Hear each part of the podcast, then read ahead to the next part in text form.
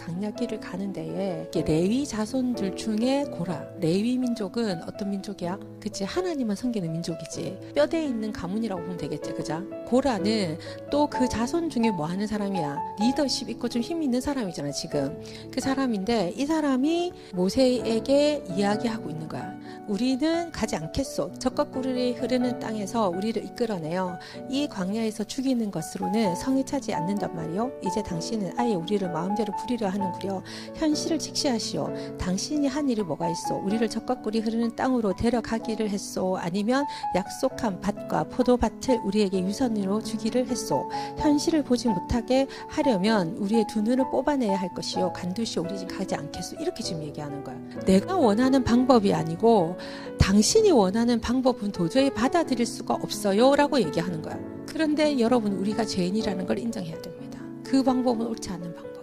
그래서 하나님이 우리에게 주시는 방법이 옳은 방법이야. 하나님 모세를 불렀을 때 저는 실력이 없어가지고 저 혼자서는 안 됩니다. 이랬더니 모세의 형인 아론이 하나님 미리 예비해 놓으셔서 네 아론이랑 같이 가면 그거 할 거야. 그래서 그 둘이서 무슨 공동체가 된 거야?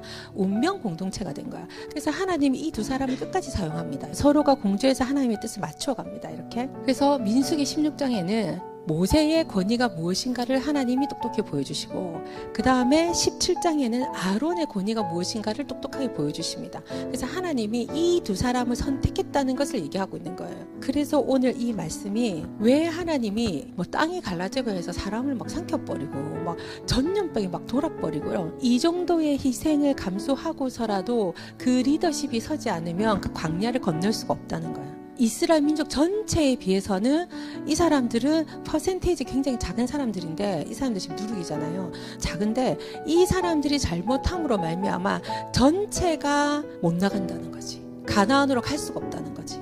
그래서 여기서 하나님이 고라와 모세가 왜 다른지를 확실하게 보여주는 거예요. 그래서 모세도 확실하게 얘기하는 거예요. 저들의 곡수익 재물을 받지 마십시오. 저는 저들에게서 낙이 한 마리 빼앗지 않았고 저들의 머리카락 한올 상하게 하지 않았습니다. 모세는 자기가 리더였지만 저 사람들에게 취한 게 하나도 없다는 거예요. 자기가 항상 돌봐줬고 항상 리더로서 먼저 앞서줬고 자기가 잘해줬는데 그리고 하나님이 원하신 가난까지 데려가기 위해서 40년의 자기 인생을 다 바쳤는데 저들이 지금 저한테 이렇게 할 때 그러면 주님 저는 어떻게 해야 됩니까? 그럼 하나님이 확실하게 보여주십시오. 지금 이 얘기야. 누가 하나님의 사람인지 하나님께서 보여주십시오. 저는 여러분이 어떤 억울한 일이 생길 때 모세같이 하나님께 탁 얘기할 수 있는 그런 멋진 사람들이 됐으면 좋겠어요. 확실하게 자기 인생을 하나님께 드려서 아 당당하게 하나님 세상 사람들과 하나님의 사람 앞에서 내가 누군지를 좀 보여주십시오. 내가 정말 하나님의 사람인지 내가 정말 세상의 사람인지 하나님께서 판단하십시오. 이런 담대함이 우리에 있어야 되지 않을까요? 그래서 저는 여러분한테 초청합니다. 그런 삶으로. 그래서 우리는 내 방법이 아니고 내 생각이 아니면은 대든다 이렇게 표현했는데 이렇게 할 수 있어요. 이 레위 자손들은 조금 더 큰 권위를 원하는 거예요. 그러면서 선동하는 거죠. 다시 돌아가자 우리 애굽으로. 다시 옛날로 돌아가자. 혹시라도 여러분 우리가 이런 마음들을 경계해야 하지 않을까 싶어요. 여러분에게 주신 복을 빼앗기지 않는 여러분 되셨으면 좋겠고 아직 우리가 가난에 다 들어가지도 않았는데 그 중간에서 멈추지 않는 여러분 되셨으면 좋겠습니다. 이 말씀에 고라, 다단, 아비라 여기서 말합니다. 이 사람들에게서 멀찍이 서세요. 이렇게 얘기합니다. 그리고 그들이 가진 것을 갖지 마세요. 이런 내용이 나와요. 그러니까 여러분 우리가 멀찍이 서야 되는 어떠한 사상이나 생각이나 이런 거 있습니다. 그리고 우리에게 부정적인 생각, 부정적인 거 있죠. 여러분 멀찍이 서십시오. 그 부정적인 것들이 망할 때 여러분도 같이 망하면 안 됩니다. 여러분들이 여러분을 지켜야 됩니다. 우리 인생에서 희노애락이 막 얽혀가는데 나의 죄로 파생되는 일들이 너무 많기 때문에 우리는 조심을 해야 됩니다. 그리고 하나님이 세워주신 권위는 확실히 내가 인정해야 되고 그리고 나도 그 하나님의 인정을 받는 권위로 가시기를 축복해요. 그리고 그 권한을 갖는 사람이었으면 좋겠고 모세처럼 이렇게 담대하게 하나님 앞에 자기와 사람들 사이에서 내가 누군지를 가르쳐 주세요 하는 사람이 됐으면 좋겠는 거예요. 태초부터 마지막 예수 그리스도가 다시 오실 그 시간까지 하나님의 복음 동일하게 적용된다는 것을 여러분과 저는 인식하고 있어야 됩니다. 이 사람들이 막 비병 지르면서 하나님을 신뢰하지 않고 도망갔을 때에 뭐가 생겼죠? 전염병이 돌기 시작했어요. 그랬는데 이거를 누가 막았어요? 아론이 막았어. 모세가 가르쳐 준 거야. 향을 피워 빨리. 그래서 이 향이 백성들한테 퍼져갈 수 있도록 형이 빨리 해주면 좋겠어. 그래서 산자와 죽은 자 사이에 아론이 섰을 때 어떻게 됐다고 전염병이 그쳤다 그랬어. 그래서 하나님이 아론이 어떤 존재인지를 확실하게 보여준 거예요. 하나님께서 모세한테 얘기합니다. 열두 지파의 지팡이를 다 들고 오라 그런 거예요. 그래서 이 지팡이에서 싹이 나는 그 지팡이 그 사람이 지도자라는 거지. 예, 그 사람 하나님 권위를 준다는 거야. 그런데 이 아론의 이 지팡이에는 뭐가 났어요? 꽃도 피고 열매까지 난 거야. 그래서 하나님께서 모세에게 말씀을 하셨는데 아론의 지팡이를 증거판 앞에 도로 갖다 놓아라. 그것을 간직하여 반역자들에게 경종이 되게 하려라. 이것으로 백성이 나에 대한 불평을 그치고 자기 목숨을 걸치게 될 것이다. 그래서 하나님이 이 권위를 두시는 이유는 자기의 생명을 지키기 위함이에요. 우리에게 좋은 권위가 있다는 것은 진짜 하나님께 감사할 일이죠. 그게 어쩔 때는 나를 불편하기도 하고, 그게 어쩔 때는 나에게 뭔가 요구하기도 하고, 힘들게 할 수도 있지만, 그 권위는 결국엔 우리를 보호하기 위한 거, 옳은 길로 인도하기 위한 하나님의 선물이라는 거예요. 우리는 하나님의 길을 가고 있잖아요. 그죠? 그럼 하나님이 지는 것 같이 나를 만질 수가 있어야 돼.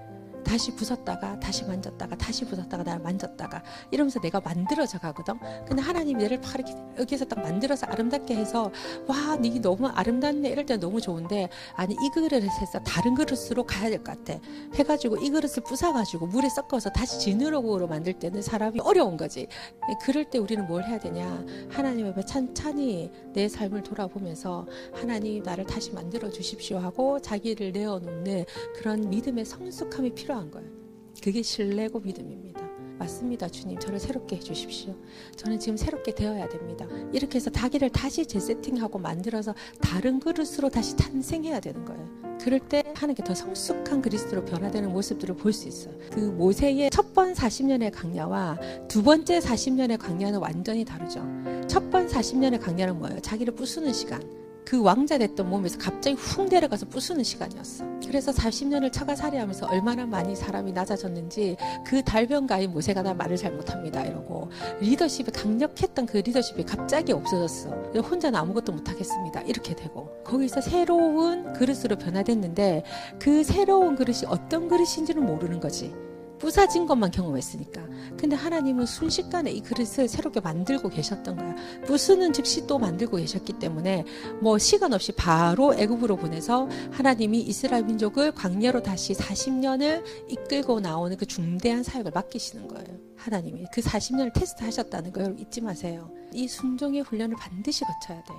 왜? 아니면 내가 움직일 때마다 사람이 다쳐.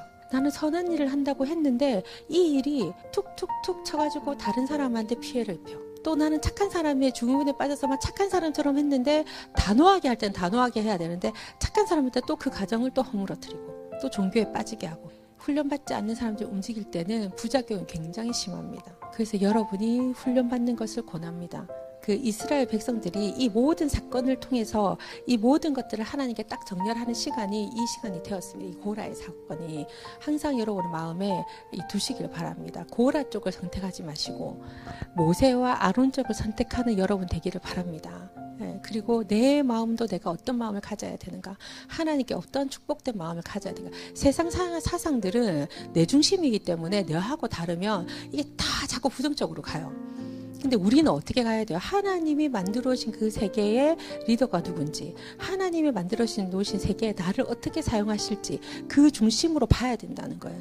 여러분, 하나님이 누구신지를 바로 아시고, 하나님이 어떤 법을 가지고 계신지 바로 아시고, 거기에 그분에 합당한 여러분의 삶을 살기를 바래요. 그래서 하나님은 우리의 인생을 보장한다는 것을 반드시 여러분 기억하십시오.